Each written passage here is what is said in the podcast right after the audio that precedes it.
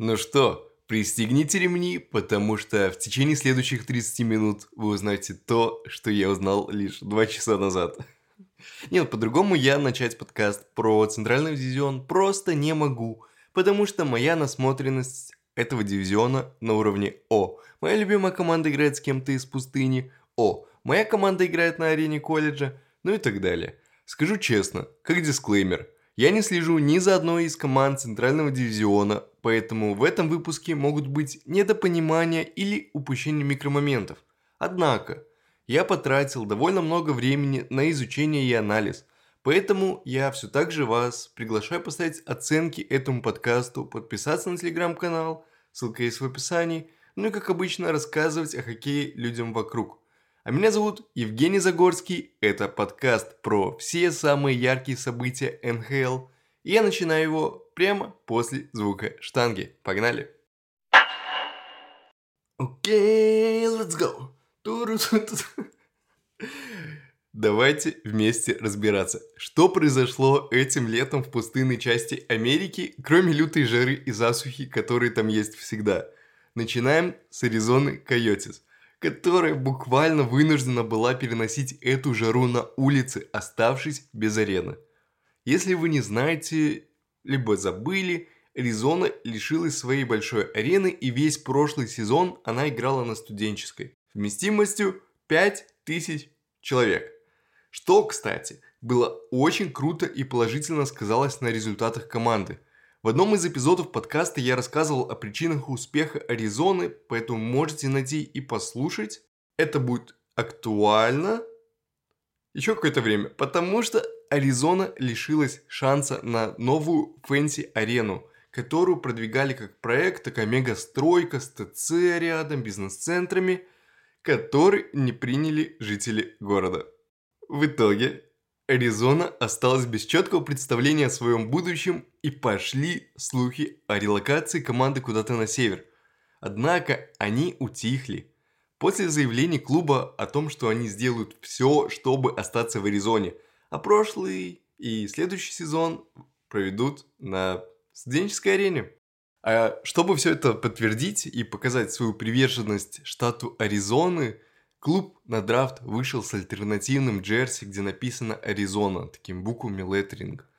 А потом заявил, что эту форму они планируют использовать в сезоне 23-24 и еще чаще. То есть альтернативная форма с именем Аризоны будет на уровне основной. Клево? Что касается команды и ее изменений в межсезоне, то тут все довольно предсказуемо для Аризоны. Много изменений и некоторые продиктованы положением команды. Вот и все. Команда легко прощается с игроками, которые не являются костяком или не способствуют развитию молодежи. А молодежь для койотов – это все. Это все их звезды, это молодые и талантливые Клейтон Келлер, Матиас Мацевели, Барретт Хаттон, Пит Дженсен, Логан Кули, Диган Гунтер и так далее. Вот перечисляю имена и понимаю, насколько там клево с молодыми ребятами. И если им помочь реализовать свой потенциал и параллельно выстроить защиту, то Аризона может через какое-то время влетать в плей-офф с двух ног. Если хотите услышать про ушедших игроков, ну, если, то ключевые потери это Кристиан Фишер, Зак Кассиан, Патрик Немес, Конор Маки, но опять же, все они не меняют погоды. В Аризоне все так же солнечно, Да, солнечно должно быть в Филадельфии, и если вы поняли, о чем я, а если не поняли, то идите смотрите этот сериал. Ох, ну либо идите слушайте прошлый выпуск, где я рассказывал про Флайерс, там не очень все солнечно. А, заговорился, возвращаюсь к Аризоне.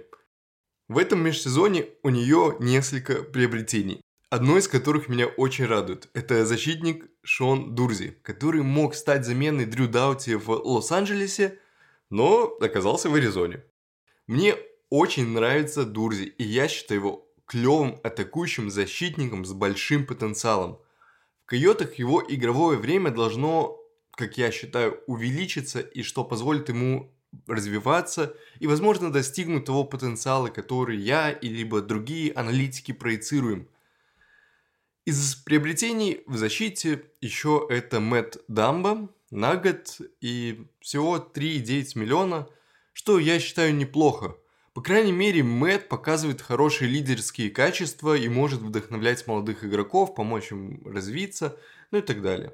Также добавили Троя Стетчера, что играл раньше за Детройт. В нападение вернулся Ник Бюкстерт, что временно уезжал играть за Ойлерс в плей-офф. В итоге забил там три гола, и на этом все. А еще в нападение пришли Джейсон Цакер из Миннесоты и Алекс Кирфуд из Торонто. В целом, неплохие приобретения, но они временные. О чем свидетельствуют все эти небольшие контракты? Как я уже сказал, план Аризоны – это растить талантливую молодежь, которые за эти годы, благодаря всем этим обменам и драфт-пикам, они насобирали довольно много, поэтому Аризона – это все еще не команда плей-офф, но для меня она самая любимая в центральном дивизионе к просмотру очень даже рекомендуется. Весело, задорно, молодежно. Далее мы переходим к моему нелюбимому Далласу. Алды подкаста помнят, а хейтеры гона хейт. Даллас это вершина самых неинтересных мне команд. Поэтому мои знания настолько поверхностны, а желания говорить о клубе ну практически нет. Фанаты звезд, простите, у вас хорошая команда. Тут скорее личная неприязнь и непривлекательность. Скорее всего из-за формы логотипа. Но я все равно попробую рассказать про Даллас. Во времена ковида, когда Даллас играл в финале Кубка Стэнли, мне было дико скучно смотреть на атаку. Команда в рейтинге атак была одной из самых последних, играла от защиты. Со смены тренера их стиль изменился, и в прошлом сезоне они уже поднялись на 13 место по показателям атаки, что очень хорошо, и закончили со 108 очками в сезоне – и вылетом в финале конференции от чемпионов Кубка Стэнли, он же Вегас. Чтобы рассказать про изменения Далласа, я пошел к искусственному интеллекту от Бинга, и вот что он выдал. У Далласа есть крутой костяк в виде Джейсона Робертсона, Рупа Хинца, Мира Хайскинена и Джейка Оттинджера, а также поддерживающая бригада ветеранов в лице Джейми Бена и Джо Павельски и подрастающего таланта Уэйта Джонсона – Генеральный менеджер Джим Нил в рамках рынка свободных агентов добавил нападающего Мэтта Дюшена, что должен привести к скорости и острию атаки. У Далласа есть 4 форварда, набирающих 70 плюс очков, и 3 форварда, забивающих по 30 голов. Новичок Джонсон смог достигнуть отметки 24 голов и 41 очка в своем первом сезоне. На ветеранов в виде Бена и Сегина будут вновь полагаться как на второй эшелон атаки в этом сезоне. Исходя из анализа сайта Daily Faceoff, команда находится в окне президентства, и очень трудно не представлять себе, что этот клуб не добьется, а, что этот клуб добьется успеха в ближайшие годы. Станет ли Мэтт Дюшен последней частью пазла Кубка Стэнли? Вопрос. Вот таким вот был бы подкаст, если его писал искусственный интеллект. Но согласитесь, для поверхностного понимания хоккея этого достаточно. Перечислил главных игроков, их цифры, рассказал про приобретение и факт, что Даллас это все такой же претендент на кубок. Да, сделал это сухо, без всяких cool story, но для понимания, что Даллас это топ, вполне достаточно. От себя я скажу, что ожидания Далласа у меня высоки, и он способен доминировать западную конференцию и бороться с Колорадо за статус топа центрального дивизиона, особенно учитывая форму Джейка Оттинджера, который должен был стать еще лучше. А что насчет Колорадо? Сейчас узнаем, переходим к ним, и обещаю больше не читать текст искусственного интеллекта. Все, простите. Мои ожидания от Колорадо Эвелинж после выигрыша Кубка Стэнли в 2022 году, скажу честно, были невелики. Команда потеряла много игроков глубины, другие страдали от травм, плюс успешные повторные раны за кубком, ну, раны как это, побеги за кубком. Это скорее редкость, поэтому я все понимал и к их прошлому сезону относился так, ну, немного снисходительно. Да, Колорадо все так же топ. Это бесспорно, они закончили прошлый сезон первыми в центральном дивизионе, выиграв 51 игру, но кубка я от них не ожидал. Не хватало той глубины. Однако я не ожидал вылета в первом раунде а, от Сиэтла, который еще пару лет не существовал. Да, это был провал, честно, стыдно, когда чемпион отлетает от восьмого сида, но и тогда и Бостон, который просто весь сезон доминировал, отлетел. Ладно, это все история, осталась в прошлом, можем только поностальгировать, а перейдем к проекции нового сезона. К сезону 23-24 Колорадо подходит примерно с таким же вопросом. Лавины топ, но насколько топ? Как скажутся уходы игроков и замена их новыми? Сейчас разберемся. У Колорадо ушли нападающие Джейти Конфер, Эван Родригес и Алекс Нюхук, что заметная потеря в контексте глубины состава и ее качества. Конфер и Родригес мне виделись очень работоспособными игроками, которые могли вот решать на таких микромоментах, Колорадо чемпион Кубка Стэнли, либо нет. Также из клуба ушли Денис Малгин, Денис, Ларс Эллер и Эрик Джонсон. Не особо значимые потери, но все же их нужно было на что-то менять, учитывая ситуацию, что с молодежью у Колорадо не очень. Своих главных звезд команда уже давно заполучила в лице Маккинона, Макара, их урвали в 2013 и 2017 и таких приобретений на горизонте у Колорадо нет и пока не предвидится. Окей, что клуб собрал взамен ушедшим? Во-первых, это центральный нападающий Райан Йоханссон, что играл в Нэшвилл какое-то время показывал неплохие результаты, выдавая сезоны по 60 плюс очков. Прошлый был не особо удачный и закончился всего лишь 28 очками. Но я помню в симуляторе хоккейного менеджера я его что ли за Детройт выменивал. Так что, по-моему, неплохой вариант. Далее в рамках обмена с Монреалем Колорадо заполучила Джонта Друина, который, между прочим, был третьим общим пиком на драфте 2013 года, где первым ушел Нейтан Маккинон. Друин, правда, тогда не выстрелил и феноменальных цифр не показывал и вряд ли, возможно, покажет, но последние сезоны он проводил в Монреале, с которым все плохо, поэтому немного сложно оценить его форму и будет интересно посмотреть, что изменится или не изменится в составе Колорадо. Еще в Колорадо добавили Майлза Вуда, что раньше летал по льду и сшибал ворота за Нью-Джерси. Не помню, какой аналитик сказал, что сложно понять, в какой точке пространства Майлз Вуд окажется в следующую секунду, но Майлзу Вуду, видимо, тоже сложно, и он сам не знает, где он будет, собьет ли он ворота с вратарем или нет.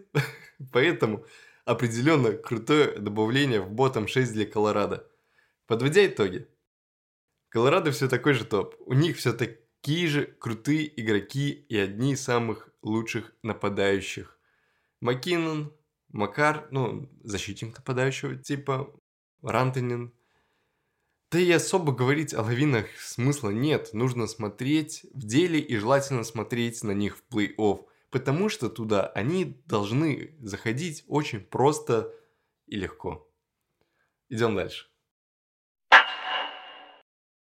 И мы переходим к блоку очень спорных команд. Команд, чье состояние сложно оценить, потому что они именуются средняком. Да и они сами не знают, куда они хотят. Начнем с Виннипег. Простите, я сегодня много смеюсь, но Виннипег это прям самая средняя команда лиги. Вот просто среднее уже некуда. Команда в прошлом сезоне вышла в плей-офф, чтобы туда просто выйти и отлететь от Вегаса.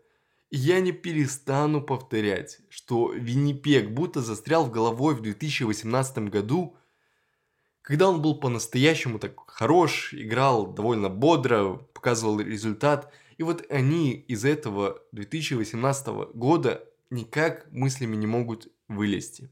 Потенциала у команды явно не на кубок, А желаний зато сколько, и сколько их было, и сколько их еще останется. Но хватит, давайте, а, хватит голословить, давайте пройдемся по составу, изменениям, и там уже будем смотреть на перспективы клуба. Возможно, я опять какую-то дичь загоняю. Самым заметным действием для Виннипега этим летом был обмен Пьера Люка Дебуа на... О, там много. Габриэла Виларди, Алексея Фола и Расмуса Копари, плюс второй раунд 2024 года. И таким образом завершился провалом проект Патрик Лайни на Пьера Люка Дебуа. А я вам напомню, что тогда многие говорили, что Виннипег выиграл сделку, заполучив себе центр, в котором нуждался. Избавился от Патрика Лайни, который не хотел играть за Джетс. В итоге уже Дебуа не захотел играть за Джетс, не продлил контракт и 1 июля вышел на рынок качестве ограниченного свободного агента. В защиту Джетс я скажу, что и Дебуа не стал X-фактором для команды и тем игроком, за которого можно было все так судорожно бороться, держаться. Поэтому обмен на трех парней из Лос-Анджелеса плюс пик, из которых мне реально нравится Алекс и Афоло, мне кажется неплохим завершением этой саги. Еще и заметных потерь для Джетс, по крайней мере на бумаге и возможно в моей голове и в прошлом, это нападающий Блэк Виллер. Но я не зря говорю, что это на бумаге в моей голове, потому что Блейку уже 37 лет, и он на стадии карьеры, которую я называю «дядька в раздевалку». Ну еще произошла ротация бэкапов, ушел Давид Ритич, и на его место пришел Лоурен Брусуа. И продолжая вратарский вопрос, я бы хотел отметить очень интересную ситуацию с их главным вратарем Конором Хеллобаком. Потому что у него заканчивается контракт. И Конор это топовый вратарь, на уровне лиги его там ставят топ-4, топ-5 всех вратарей, которому будто не очень нравится перспектива Виннипега.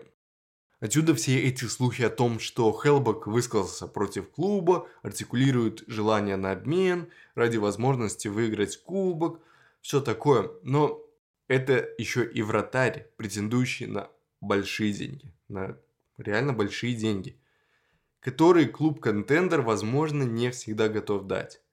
Поэтому этот сезон для Коннора и Виннипега будут ключевыми, и многое будет зависеть от того, во-первых, смогут ли Джетс выйти в плей-офф, во-вторых, что будет чувствовать Коннор, в-третьих, каков будет рынок. И если Джетс пропускают плей-офф, то очень велик шанс обмена не только Конора Хеллобака, но и Марка Шайфли и Нино Нидерайдера.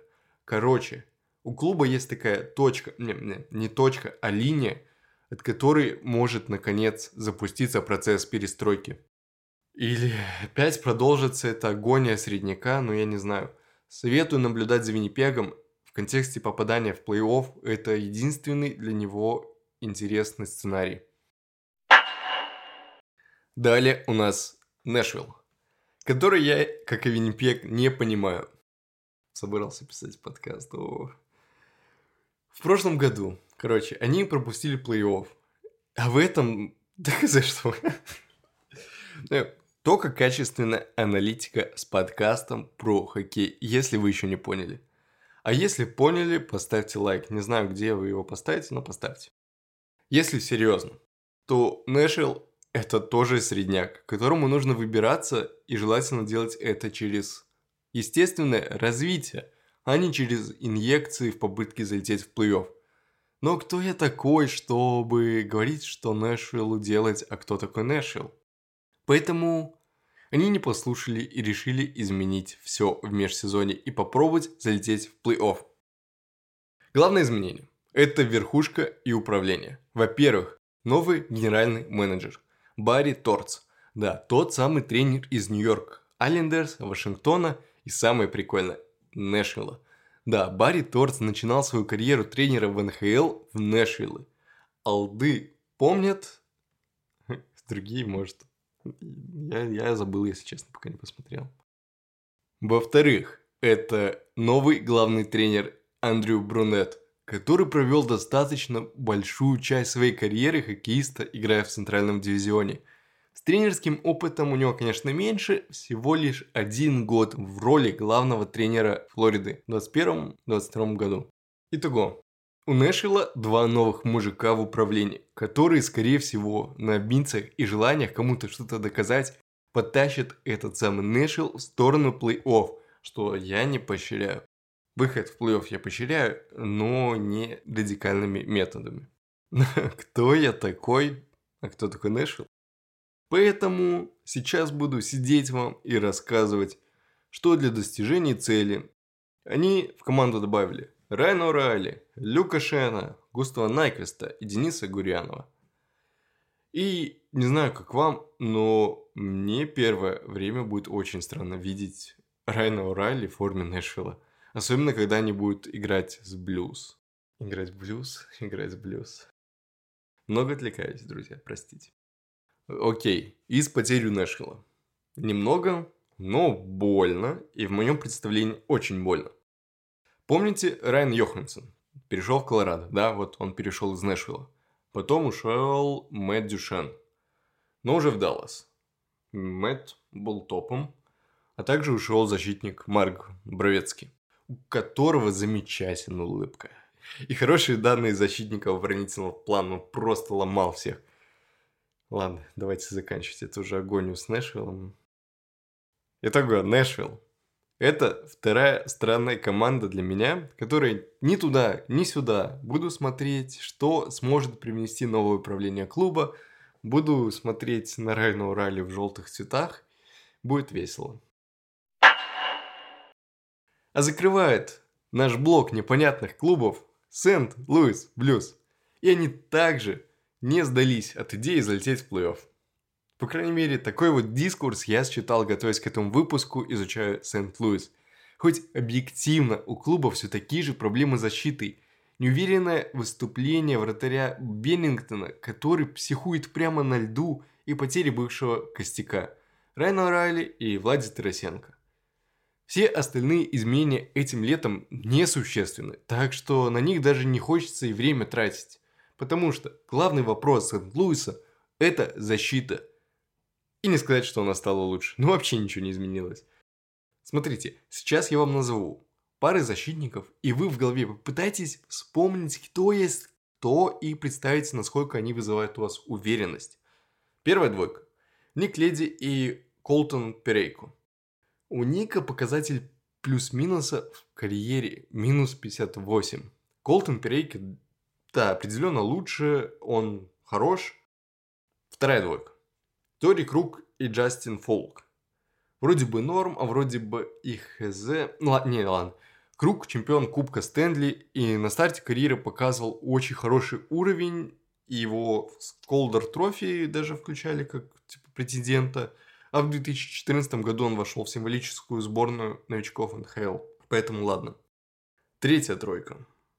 Марко Скандела и Кали Роузен. Защиту вам перечислил, выводы делайте сами, я не знаток блюз и не имею насмотренности в их защитниках, возможно что-то упускаю. Но что я могу сказать, что защита заканчивается вратарем.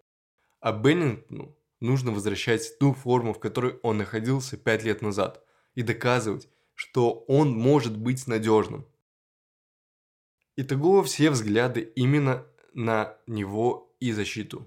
Как по мне, это не команда плей-офф. Ей даже не стоит пытаться и туда и продолжать обманывать себя, как они делали все эти годы. Лучше развиваться естественно, но медленно. И, возможно, лучше взять и перестроиться наконец. Вы потеряли основу, челы, чего вы там ждете? Далее у нас Миннесота Вайлд которая остается одной из самых сильных команд Центрального дивизиона и должна вновь бороться в плей-офф. Вы помните, ну вы помните, вот так это должно это было звучать, что мне очень нравится вратари дикарей.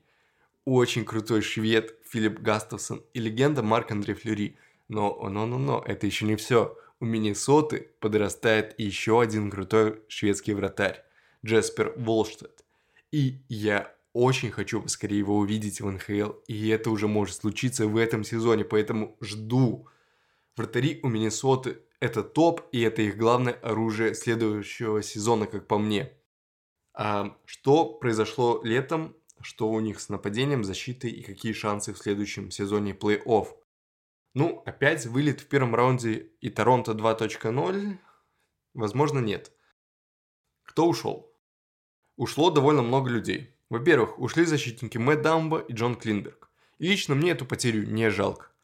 Мэтт Дамбо уже несколько лет там был очень вялый и просто вайбы создавал, высказывался про Black Lives Matter. Э, ну, на этом будто бы и все. Окей, а Джон Клинберг был игроком аренды. Сам он по себе ярко выраженный атакующий защитник, не выделяющийся надежностью. Все, все очень даже логично. Миннесота не прошла с ним дальше, он не привнес ей чего-то нового. Поэтому Клинберг отправляется атаковать за Торонто. Затем ушло много нападающих. Райан Ривз, Сэм Стил, Густав Найквист и Оскар Санквист. А вместо них пришел Патрик Марун. Вот, только один. Ну, там, может быть, еще в АХЛ добавили глубины, но... Ну, и, этот Патрик Марун, скорее всего, заменит лишь Райна Ривза. Все остальное заменяет игроками организации. А там, а там есть талантливая молодежь. Например, Мэтт Болди, которому всего 22, тот же Капризов, которому 26, Джоэл Эриксон Эк, которому тоже 26, и новые впрыскивания в состав в виде Марка Росси и Конора Девара. Поэтому костяк из талантливой молодежи все тот же, и он все так же на месте. Главное оставаться для них здоровыми и не прыгать на Капризова со спины. А еще главное дожить до 2025 года и, наконец, скинуть 15 миллионов штрафа под потолком. Да, те самые 15 миллионов, которые образовались из-за выкупа контрактов Райана Сутера и Зака Перези – прошлом году. А пока что приходится выживать и выживать с ограниченными бюджетами, но Миннесоту я все так же люблю и желаю ей удачи. Центральный дивизион должен быть ей по плечу. Это... Я даже не сомневаюсь в этом. Ну и последняя команда центрального дивизиона, да и почти все лиги. Чикаго Блэкхоукс. Давайте сразу поясню обсуждать, что произошло с составом этим летом серьезным лицом. Я тут не собираюсь. Хотя я Филадельфию с Коламбусом обсуждал. Но все, что вам нужно знать, эпоха Патрика Кейна и Джонатана Тоуза закончилась. Оба легендарных игрока Чикаго покинули организацию, а сейчас началась новая эпоха. Эпоха Конора Бедарда. Взрыв. Буш. Да, да, это главное событие для Чикаго. Это вот драфт Конора Бедарда, Конора 2.0 э, этим летом. И судя по всем сниппетам прошлого и игре на турнире новичков, Конор – это машина, его бросок. Если вы его не видели, я про тот самый бросок с прямых рук, то посмотрите, в Телеграме есть. И сейчас главный вопрос для Чикаго насколько хорош будет Конор Бедарт. Закинет ли он 30 шайб в своем первом сезоне или нет? А может больше 30? Как вам? А? Короче, очень интересная история, чтобы за ней следить. Очень интересно смотреть за прогрессом молодого таланта. Правда, увы, как бы так сказать, Конор Бедарт похож на второго Конора, Конора Макдэвида. С одной стороны, очень трудолюбивый парень даже будто такой аутистически зацикленный на хоккей и совершенстве. Одним словом, машина. А с другой вот стороны, это скучный, монотонный парень, за которым не очень интересно следить вне льда. Понимаете, нет этой харизмы Тревора Зиграса, Джека Хьюза или того же Кола Коуфилда. Они просто с Бедардом одного такого поколения, поэтому я и сравниваю. Но вот первый будто живые люди, а второй будто машина. Машина доминации хоккея. Конора Бедарда, медиа команда Чикаго вот недавно спрашивала про музыку. Ну, знаете, такие типичные вопросы для производства шоу вокруг игроков. Вопросы в духе Какая у тебя любимая песня Тейлор Свифт? Или как часто ты думаешь о Римской империи? Вопрос ради смеха, короче. Так вот, Бедарт стоял с потерянным лицом и ничего не смог ответить. Даже мне как-то неловко стало за вот фрагмент, который я посмотрел. Ну, что сказать, нужно было спрашивать про флекс и загиб его клюшки. Что же вы, что же вы, медиа, СММщики Чикаго, не знаете, о чем нужно Конора Бедарда спрашивать? Еще не поняли? А еще я узнал, что Бедард в своей жизни, подчеркиваю, в своей жизни за всю, за всю жизнь, по словам родителей, не ел и не пил ничего вредного, никакого фастфуда и колки. После этого рассказа я понял, что ну мне с этим парнем не по пути. Мой кумир это Фил Кэссел. Тот самый Фил, который из Торонто хотел уйти после того, как ему колку там думали запретить. Да даже батя Алекс Овечкин колу пьет посреди матча. Про пивас с пельменями я вообще молчу. И вообще, что я вот этим всем хочу сказать? Что Конор Бедарт очень талантливый парень, настоящий джекпот для Чикаго – ну, вот только этот парень слишком зациклен на хоккее. Это парень, которому не хватает человеческих качеств, не хватает харизмы, юмора, всего того, что создает истории. Те самые истории, ради которых и существует этот подкаст. Ведь хоккей для нас это развлечение, мы же его не смотрим чисто ради какой-то техники исполнений, цифр и статистик. Мы делаем это для удовольствия – мы радуемся дракам, мы радуемся тупым моментам, красивой игре. Вот поэтому хочется пожелать Бедарду успехов и прогрессии не только на льду, но и вне.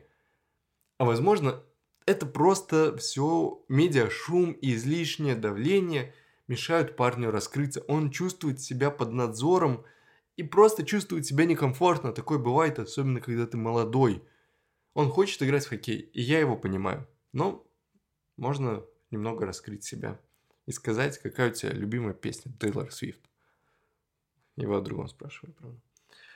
В Чикаго пришли Тейлор Холл, Ник Филини, Кори Перри, Райан Доната. Ушли Кейн Тоус, Йокихара, Алекс Теллок. Все же рассказал. Все же рассказал про изменения, но они глобально ничего не меняют. Чикаго – это команда не за таблицы, и вот так вот, увы, и будет. Но будет интересно смотреть как Бедарт сможет это все изменить. Вот таким вот получился подкаст про Центральный дивизион. Дивизион, который мне изначально казался неинтересным. Оказывается, таит много историй, за которыми я буду следить и вам советую.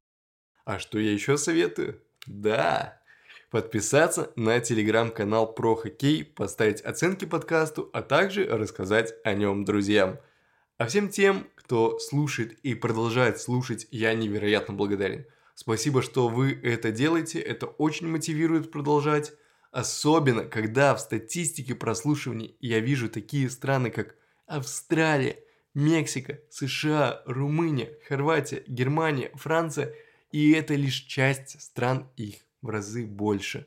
Еще раз спасибо, друзья. Услышимся через две недели и закроем превью сезона 23-24. Закроем его западным дивизионом. Пока.